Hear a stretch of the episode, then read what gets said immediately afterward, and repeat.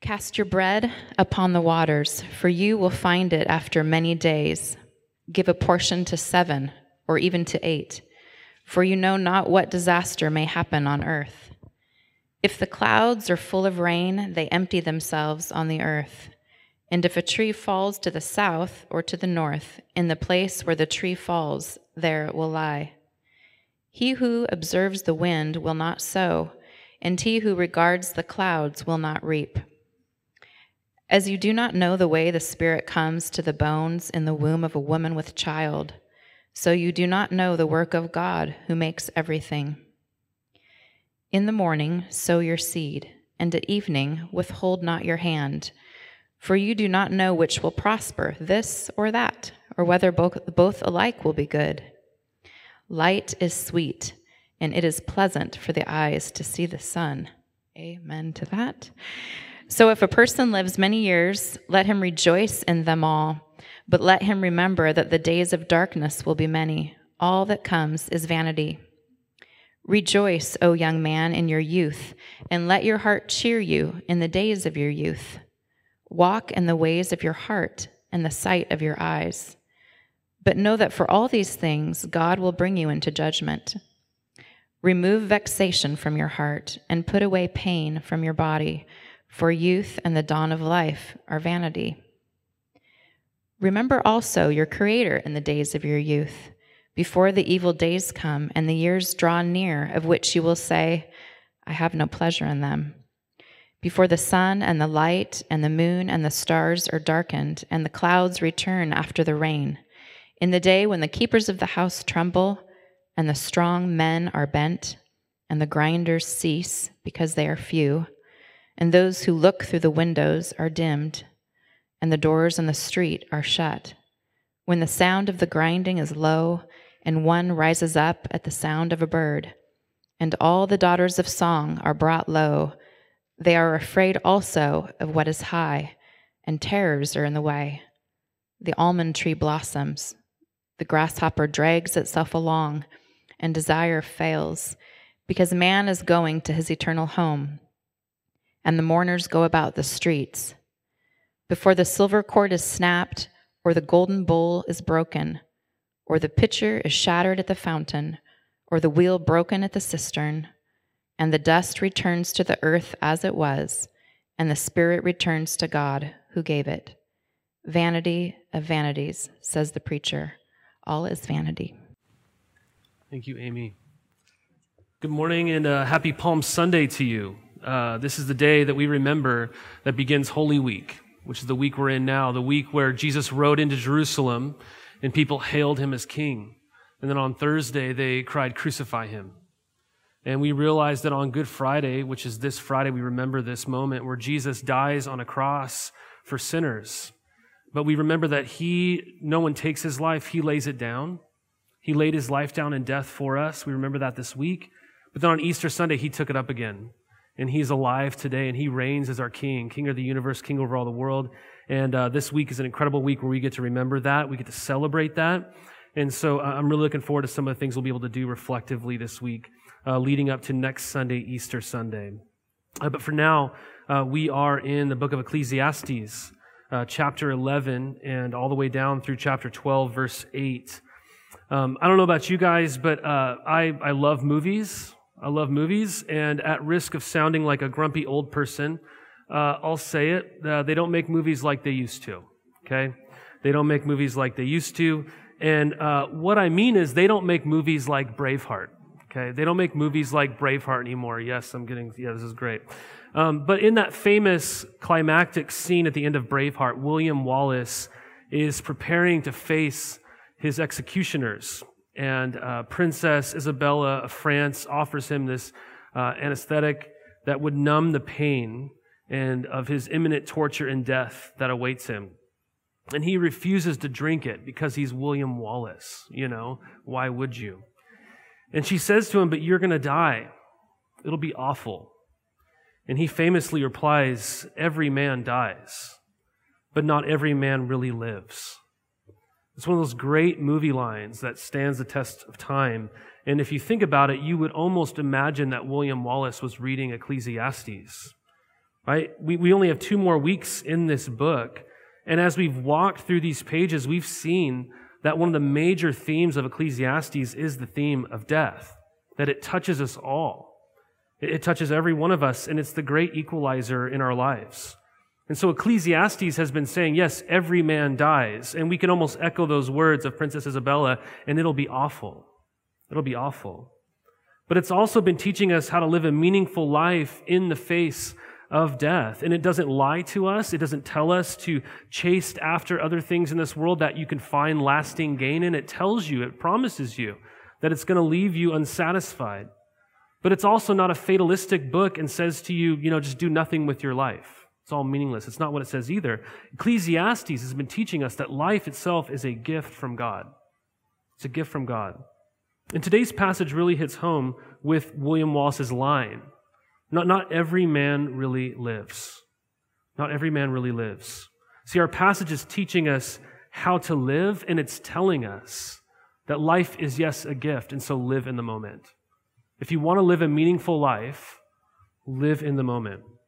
So here's the three things uh, that's instructing us for how to live our lives, a meaningful life. It tells us in verses 1 through 6 that we should invest in the moment, even with the understanding that we don't know what's coming, that we should invest in the moment. In verses 7 through 10, it tells us to rejoice in the moment. In verses 1 through 8, it tells us to remember in the moment. Right? To invest and rejoice and remember is the theme of living in the moment here in these last few pages of our book. So let's look at investing in the moment. We are told in these first six verses here, these poetic lines, we are told four different times that we don't know things. Right? Don't you love it when someone tells you you don't know something? They're like, you don't know that. That always feels really good, doesn't it? You're like, yeah, you're right. You know? No, I mean, really, it tells you you don't know things four different times in these verses. And so we're confronted with this reality of how do I live my life how do I respond to things that I don't know, that I can't control, that I can't understand?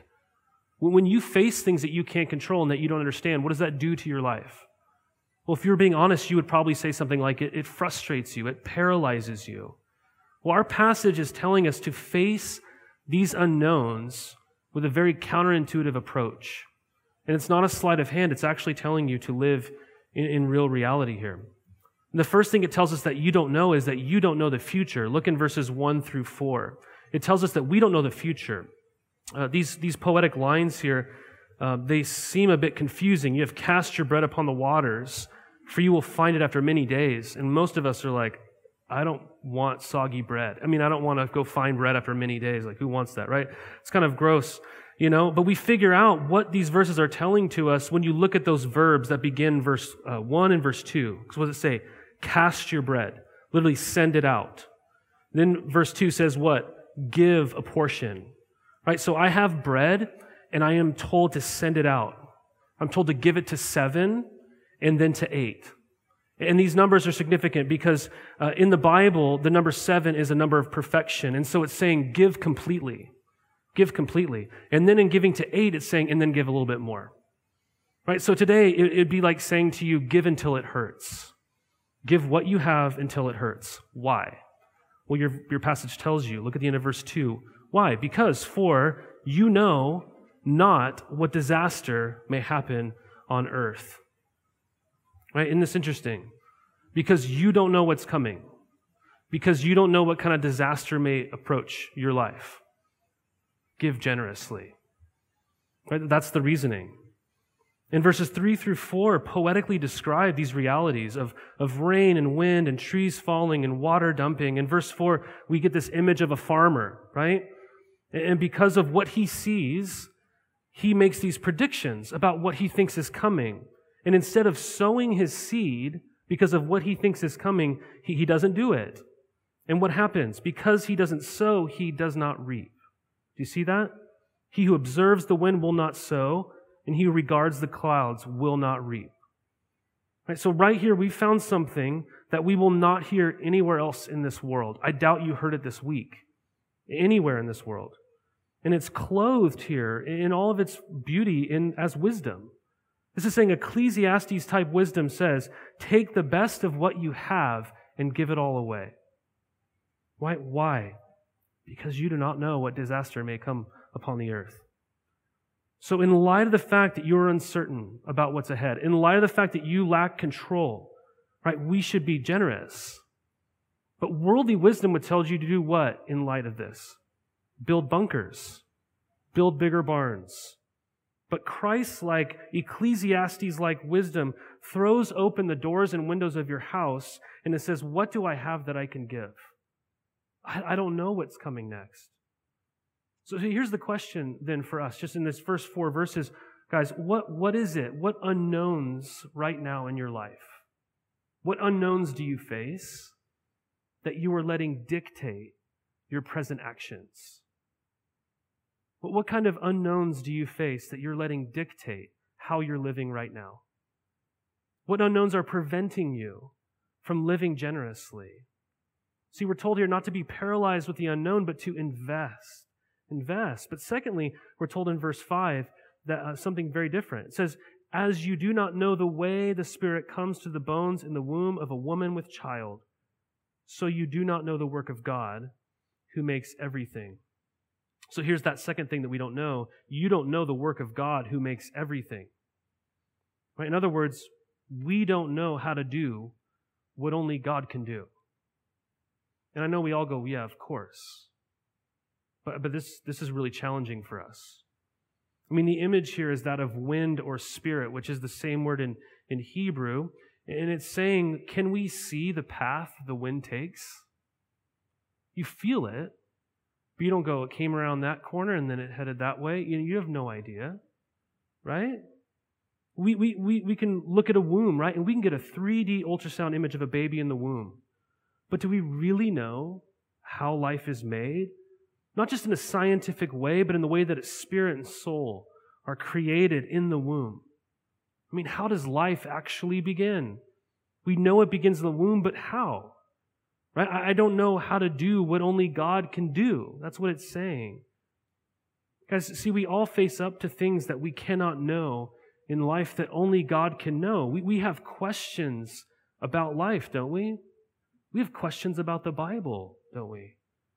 And those questions can often discourage us. Those questions can often paralyze us to the point where we go, I have to figure this out before I can move forward. But here's the thing just because we can think of a question and just because we can't think of the answer doesn't mean there's not a good answer. It just means that God hasn't revealed to you that answer because we don't need to know it. The same idea is most beautifully and powerfully expressed in the book of Job when God speaks to Job out of the midst of a storm, in the midst of Job's terrible suffering. Job has all these questions for God. And we would say rightfully so. And God responds to Job's questions not with giving him all the answers to his questions, but by asking Job more questions. It's about two chapters long. I'm not going to read for you the whole thing. I just pulled a few lines out of it. It should be on the screen for you. But God says to Job, where were you when I laid the foundation of the earth? Tell me if you have understanding.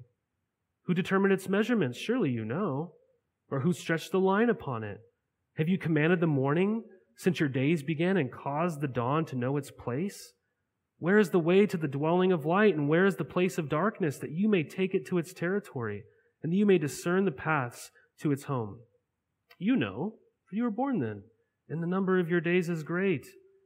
Can you send forth lightnings that they may go and say to you, Here we are? And the effect of all these questions is that we realize every time that Job has to answer with, I don't know. I have no idea. But with every question, God could say, I do. Oh, I know. So God is asking Job, if you can't know what I know, then how can you level charges against me based on what you know? How can you do that? So, guys, do you see a, a Christian, a, a true Christian, takes comfort in living their life and saying, I don't know, but God does? I do not know. It's a great question. God knows. So to think that I should be able to know all there is to know about everything I have questions about is the kind of control over the world that Ecclesiastes has been teaching us to try to surrender to. Don't let your unanswered questions paralyze you from living in the moment. And then the last unknown that we are faced with here in verse 6 is what? In the morning, sow your seed. At evening, withdraw, withhold not your hand, for you do not know which will prosper, this or that, or whether both alike will be good. It's just saying we do not know how to guarantee success, and we do not know how to avoid failure. So, what are you going to do about it? Right? You do not know which will prosper, this or that. That's what it says in verse 6. So, we all get this, right? Being successful in what we do is probably one of our main goals in life, right? I mean, if you're aiming for failure in your life, you're doing it wrong, right? I mean, nobody is like aiming for failure. We all want to be successful. We all want to do something well and something that matters and something that makes a difference, right? Yet ultimately, we don't know whether what we will do will fail or succeed. So the wisdom from the teacher in verse 6 is saying, aim for success, aim for it. Right? He says, sow your seed in the morning, do the work. And then he says, at night, don't just watch Netflix every night, right? Keep your hand to the plow kind of idea, right? Don't withhold your hand from your work. Aim for success. See, this kind of challenges our views, though. Some people might think that if I just keep doing the right thing, then success is guaranteed. I know success is guaranteed. This challenges that view. You don't know that. But then others tend to see only risks and only the failure that can come about, and so they don't do anything. And so the teacher is saying, You don't know, so aim for success. Do good work. Do it well. But at the end of the day, it's not ultimate. Don't let it crush you. See, the teacher is saying in these six verses that, that the way forward in our seasons of life, when, when we face the unknowns, is not found in dwelling on what we don't know, but it's actually in investing our lives in the moments that we actually have. In other words, don't wait until tomorrow. Live today. You can't live tomorrow today. Live today, today, right? Don't be paralyzed by the questions that are left unanswered, right? Do what is good to do today. That's what it's telling you to do my four year old, um, she's awesome and interesting, and she um, she has this phrase that she uses to try to. She thinks she's tricking us all the time, but she always, you know, when I say something to her like, "Hey, you should wear this shirt," or "This is a really pretty dress," you know, she'll say, mm, "I'll wear that tomorrow. I'll wear that tomorrow." Like, "Hey, do you want to read a book or do you want to do this thing?" Anything that I want her to actually do, she responds by saying, mm, "We'll do that tomorrow." maybe tomorrow, right? And it's, uh, it's impressive, actually, because I'm not going to challenge that anymore. But basically, do you see what she's doing? She's like, I'm not saying no, but I'm not saying yes, right? I'm going to let you down lightly and nice and easy, Dad, uh, but I'm not doing that. We can either fight about it or we can just do it tomorrow. And I'll say, all right, tomorrow it is, okay? But man, I think about those responses. I'm like, I am a lot like Isla, and I'm sure you are too, aren't you? Right? When we're not saying no in the moments, but we're not really saying yes either. Right? We face all these unknown things. So we don't say no, we just don't say yes. We see our life uh, as a bunch of disruptions and we go, I got to get through this thing. I got to get this figured out and then I'll invest. Right? Then I'll live in the moment. C.S. Lewis famously said, The truth is that what one regards as interruptions are precisely one's life if I'm always waiting for the interruptions to go away to invest in the moment, that's the makeup of my life, right? Don't be paralyzed, you guys. Invest. Secondly, rejoice in the moment. Rejoice in the moment. This passage reminds us, as Ecclesiastes has several times so far, that life is a gift. I mean, look at me in verse, look with me in verse 7. What does it say? Light is sweet. Yes, it is, as Amy pointed out right? And it is pleasant for the eyes to see the sun. What a good Oregonian verse, right? To see the sun in Ecclesiastes, guys, that's the language of being alive. That's what it is. He, he, he's saying life is sweet and pleasant. It is a gift from God. That's what he's saying. So yesterday was a gift from God. Today is a gift from God. Tomorrow, if you have it, is a gift from God. In fact, it, it's, saying, it's something God calls us then to rejoice in. You're called to enjoy it, to make the most of it. I mean, we've seen the call, which has been a major theme in the book of Ecclesiastes. We've seen this call to enjoy, to rejoice, um, to find joy six times in this book. And here's the final time. It's the seventh time. It's right here. The beginning of verse 8 says what? So if a person lives many years, let him rejoice in every single one of them. And again, verse 9, rejoice, O young man, in your youth, and let your heart cheer you in the days of your youth. Walk in the ways of your heart. It's talking about your desire, right? In the sight of your eyes. Right? Life is a gift. It's to be enjoyed. It's not to be taken for granted. And that's in part because it's a gift that doesn't last, right? At least life under this sun. But look with me again in verse 8. Just hear the urgency of his rejoice command. If a person lives many years, let him rejoice in them all, but let him remember that the days of darkness will be many. All that comes is vanity. In contrast to the sweetness of light, he's referring then to the bitterness of death. That's what he's saying there. He says all that comes is vanity. Again, this isn't all that comes is meaningless. He's just saying it's, it's fleeting. It's, it's here today. It's gone tomorrow. It's the breath, right? That you could see on the cold morning. Right? So again in verse 10, he says, then what? Remove vexation. Remove trouble is what that means from your heart. Put away pain. A better word would be evil from your body. Why? For youth and the dawn of life are vanity. See that in verse 10, right? So youthful vitality is fleeting, so enjoy it while you can. Right, this passage, you guys, uh, really is most the, the first audience or the first plane of the audience really is speaking to the younger generation. So, so if you're a if you're a kid, I mean, this is like your verse in Ecclesiastes right here. Right? If you're a teenager, if you're a child, this is speaking to you. I want you to imagine the preacher, the teacher. We imagine it'd be King Solomon. He's an old man now. He's at the end of his life. And he's passing on this wisdom to the younger generation. He's saying to you, enjoy your days. I imagine if you walked up to anybody who's elderly in our church, they would say to you, if you're a teenager, enjoy those days. Enjoy your youth. I mean, when people are having babies and they're not seasoned, the people who've had kids that have been grown and raised, they always come up to those other people and say, enjoy those young years. We're always telling each other to do this. That's what he's saying. But realize that the command to enjoy, to, to follow your heart, so to speak, to, uh, what does it say? It says, walk in the ways of your heart, the desire language, in the sight of your eyes language. Notice what it's tethered to. What does it say? But know that for all these things, God will bring you into judgment. That's interesting. This isn't saying that God wants you to be miserable. He's not saying go out and have fun, but you're going to pay. That's not what these verses are saying. Right? It's saying that God is your creator. God is your judge, meaning He births your life. He births all of life. And He's the one standing at the end of all things that He will evaluate it all. He is the Alpha and the Omega, the first and the last, the beginning and the end, the one who is over it all. And He says, enjoy it. Enjoy it. But realize how that's tethered to me as your creator. It's, it's telling you here that God has designed life. So just because I have a desire to do something doesn't mean it's going to lead to my joy. It can wrongly uh, image itself as that, but it's not going to lead to my joy. It's not going to lead to my freedom or my flourishing. I mean, this kind of verse doesn't sound fun at all. It kind of sounds like God's being this cosmic killjoy, doesn't it?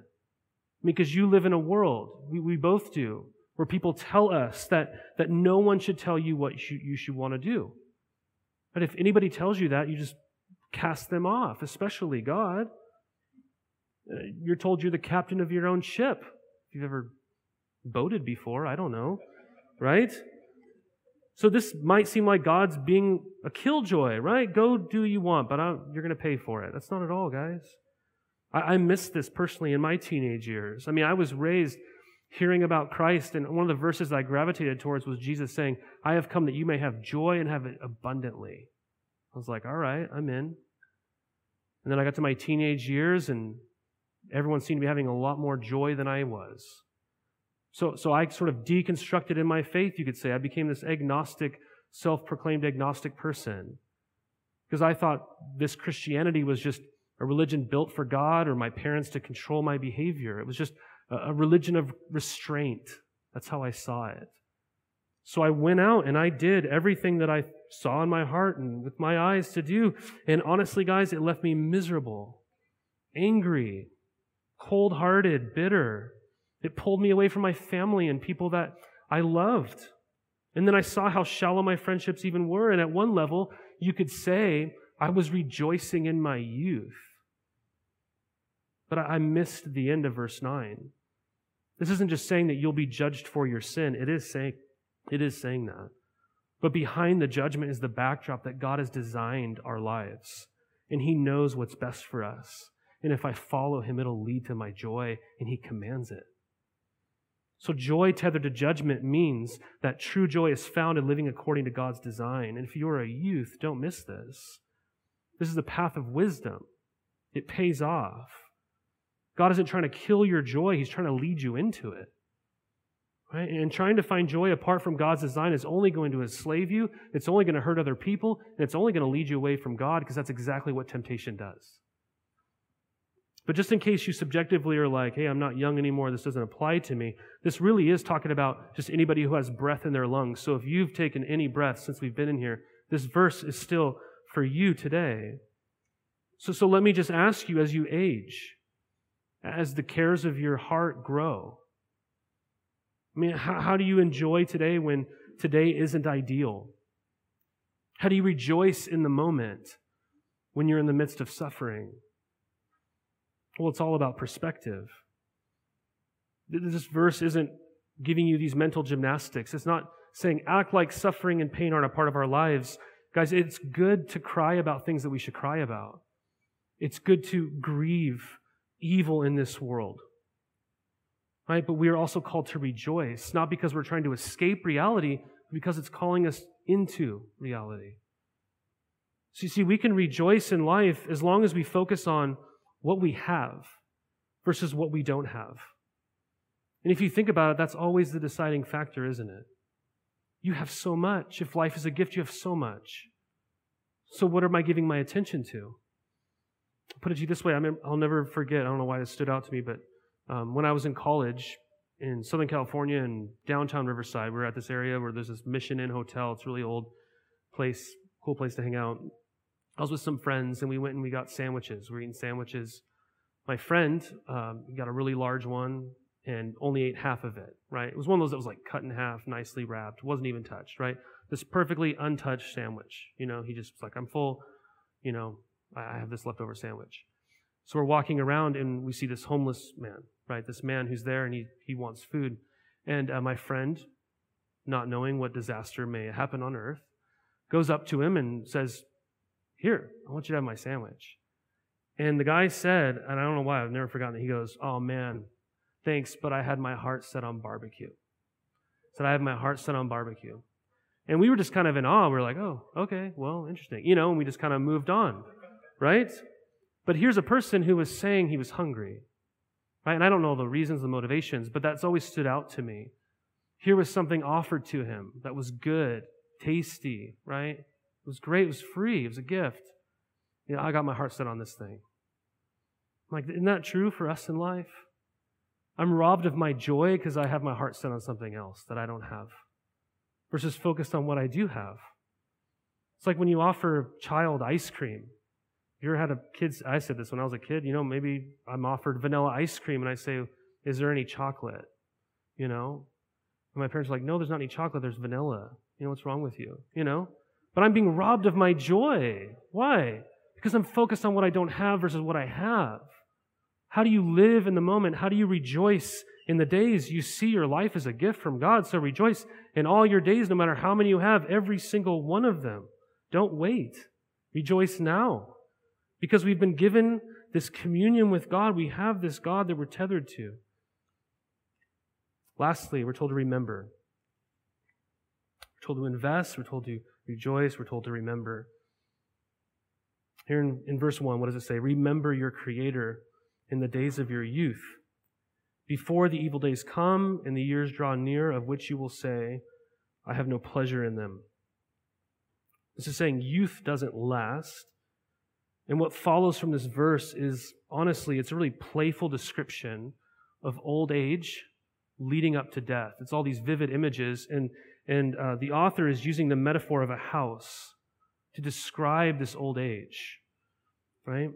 It's kind of comedic depending on who you are, I guess. But, um, but basically, this is saying uh, we all know where the train is headed. We just don't know how much track we have in front of us. And this is what life looks like when you get to the end. As life draws to a close, the sweetness of light is darkened. Let me try the best I can to kind of walk through some of these images so that you see how this is talking about a human life. Verse 2 says, The sun and the light and the moon and the stars are darkened and the clouds return after the rain. This is imaging a storm rolling in over a house. The sun and moon are darkened, meaning the end is coming. Verse 3 In the day when the keepers of the house tremble, this is imaging the arms of someone that used to do the housework, but they're now shaking due to old age. Right? It says, and the strong men are bent, most likely the legs, pictured as those who used to bear heavy loads. They're now bent under the weight of all these years of labor. Verse 3 continues, and the grinders cease because they are few. This could be a reference to teeth. They're fewer and fewer, no longer able to grind up the food. And then he ends in verse 3 and those who look through the windows are dimmed. This is probably the eyes and loss of sight. Imagine a person sitting in their living room who used to watch the people pass by. They can't see anything anymore, though. Verse 4 And the doors on the street are shut when the sound of the grinding is low. The, the ears can't hear the sound outside, right? That's the image, right? They're shut. Verse 4 continues, and one rises up at the sound of a bird. Can you imagine a sleepless night? I mean, some of you have that now, right? Some, you just, you're up at every little sound in the house, okay? You're roused by the smallest sounds. The same idea. And all the daughters of song are brought low. Most likely it's someone a weakened voice. Imagine someone who used to sing. Now they can't. Verse 5, they are also afraid of what is high and terrors are in the way. Perhaps this could be the fear of falling in your old age or general phobias that can develop at the end of your life. The almond tree blossoms, it says. This is a, a beautiful head of white hair, right? That's just, you just got an almond tree on there, right? The grasshopper drags itself along, right? This is being limp when the body no longer works the way it should.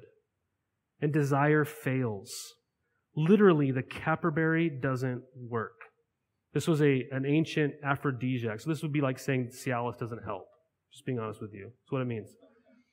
Why? What does it say? Because man is going to his eternal home and the mourners go about the streets.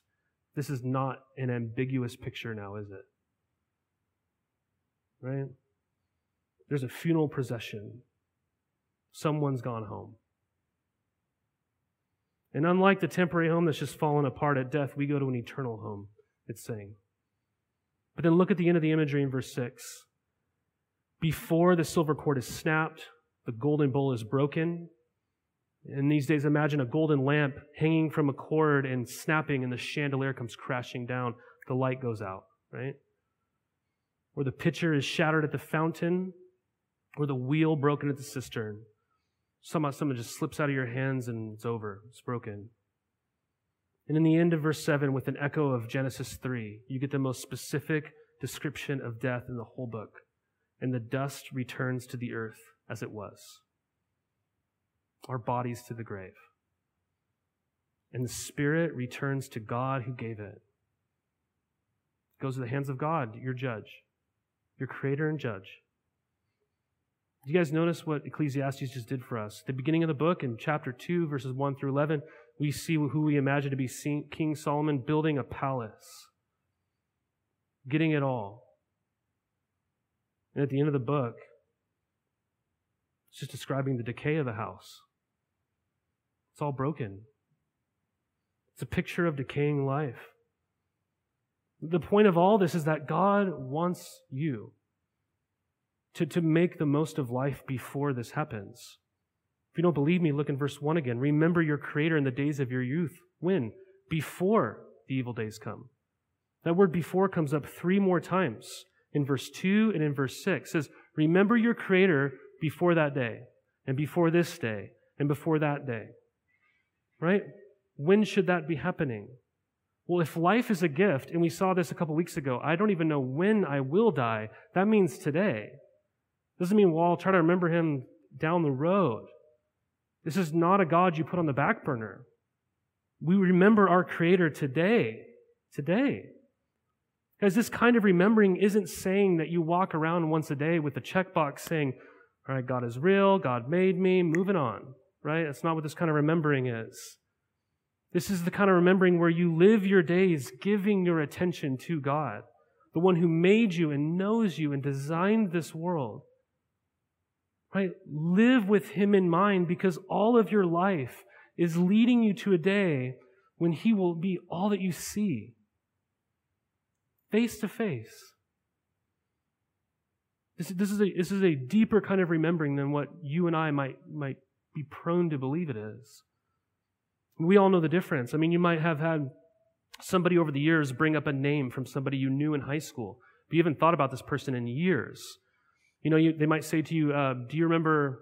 Do you remember Tabitha Roberts or something?" And you'll be like, "Oh yeah, I remember Tabitha Roberts. Yeah, I remember her. I haven't thought about her in years." Right? That's not the kind of remembering that verse one's talking about. It's not like, "Oh yeah, I remember my Creator. Yeah, I remember him." No, this would be like going up to Tabitha. I don't know if this person's real, but Tabitha, and let's just say she married her high school sweetheart. They grew up together right? And you you might go up to this person and say, Do you remember Tabitha Roberts from high school? He would say to you, Oh, yeah, I definitely remember Tabitha. But let's just say these people have been in long, lifelong love with each other. He's going to respond to you very differently. Right? I remember her. I can't imagine life without her.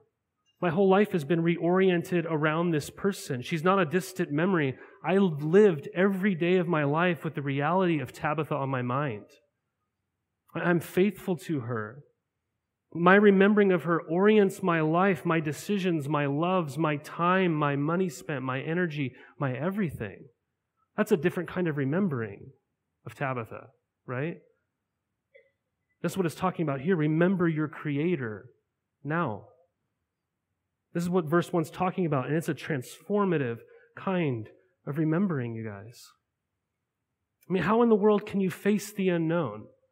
How in the world can you live in the moment well and not like you're just trying to escape it? How can you live well into it with all of its hard realities? Guys, it's, it's only by knowing that when the sweet light dims on your life, when the day of darkness comes, that, that you, if you've placed your faith in Jesus, that you are simply moving addresses. You are moving to your eternal home. That's what it says in verse 5. If you live there, you can live meaningfully here. It's knowing that that's happening.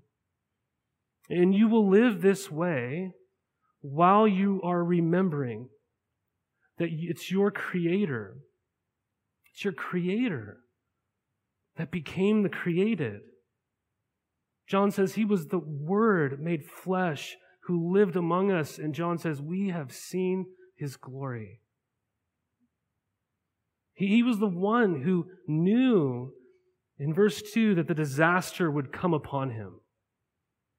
Not because he was passive, not because he just assumed it would happen, because he was actively moving towards the day when he would choose to have the light, the sweet light of day dim, and he would choose to have the darkness of death enshroud him. And he laid his life down. And he did it by carrying your cross up Calvary. Do you see your creator and judge? He's also your savior. He generously gave in the face of certain death and disaster, generously gave his life so that the sweet light of eternal joy would dawn upon your heart today. As now we know that it's not just this day that's a gift, but every day. Every day in all of eternity, I will wake up and I'll go, This is a gift. The gift of God is eternal life.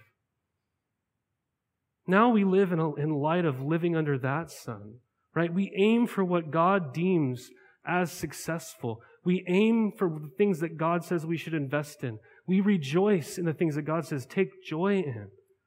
And oh, we remember. We remember. We reorient our life around Him. As I, I know that life has been hard and challenging uh, for a year, and for many people for years. But we've been confronted with an unknown future, and if we aren't careful, we can naively think that that's a new reality. We, we live in a time where, like, yeah, I don't know what next year looks like. But guys, we've never known. We've never known. And because of the season that we've been walking in, we felt like we've had to put everything on hold. We've had to wait. I'll get to that. I'll get back to my life someday. Right?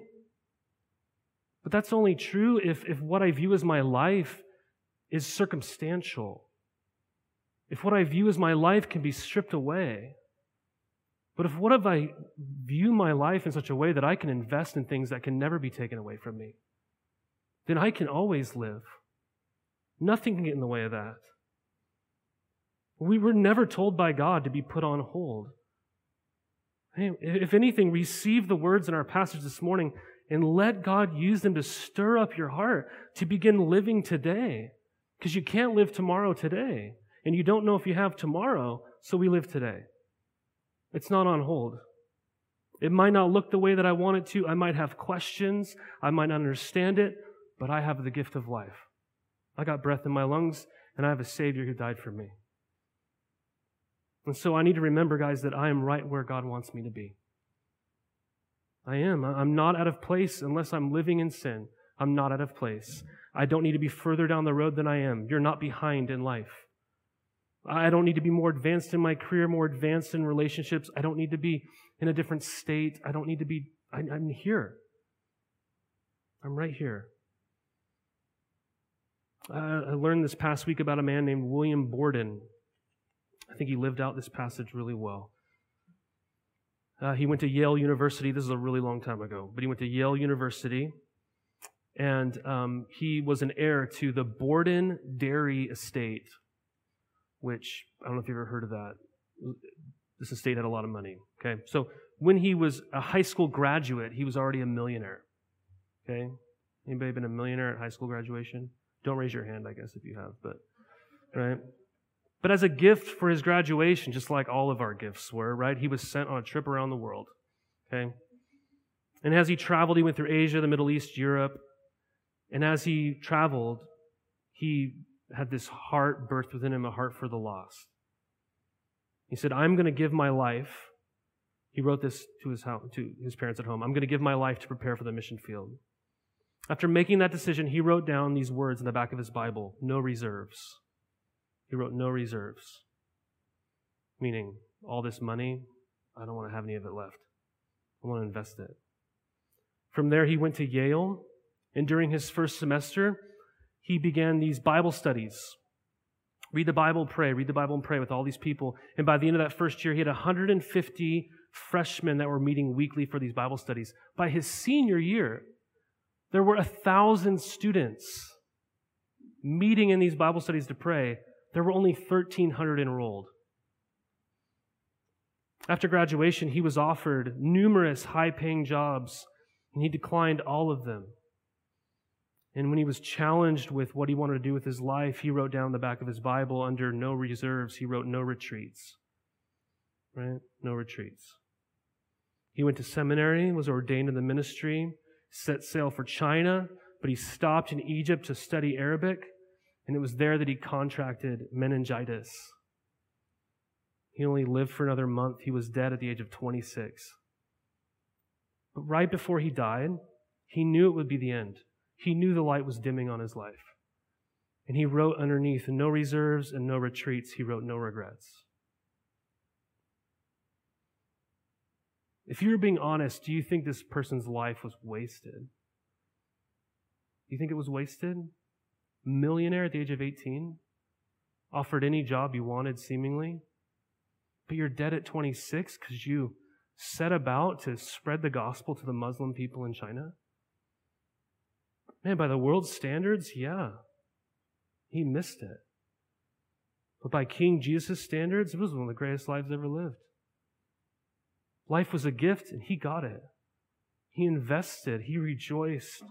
Oh, and he remembered. Guys, every man dies. Every man dies, but not every man truly lives. And we worship a creator this morning that we're singing about who died for us so that we could truly start living for him today.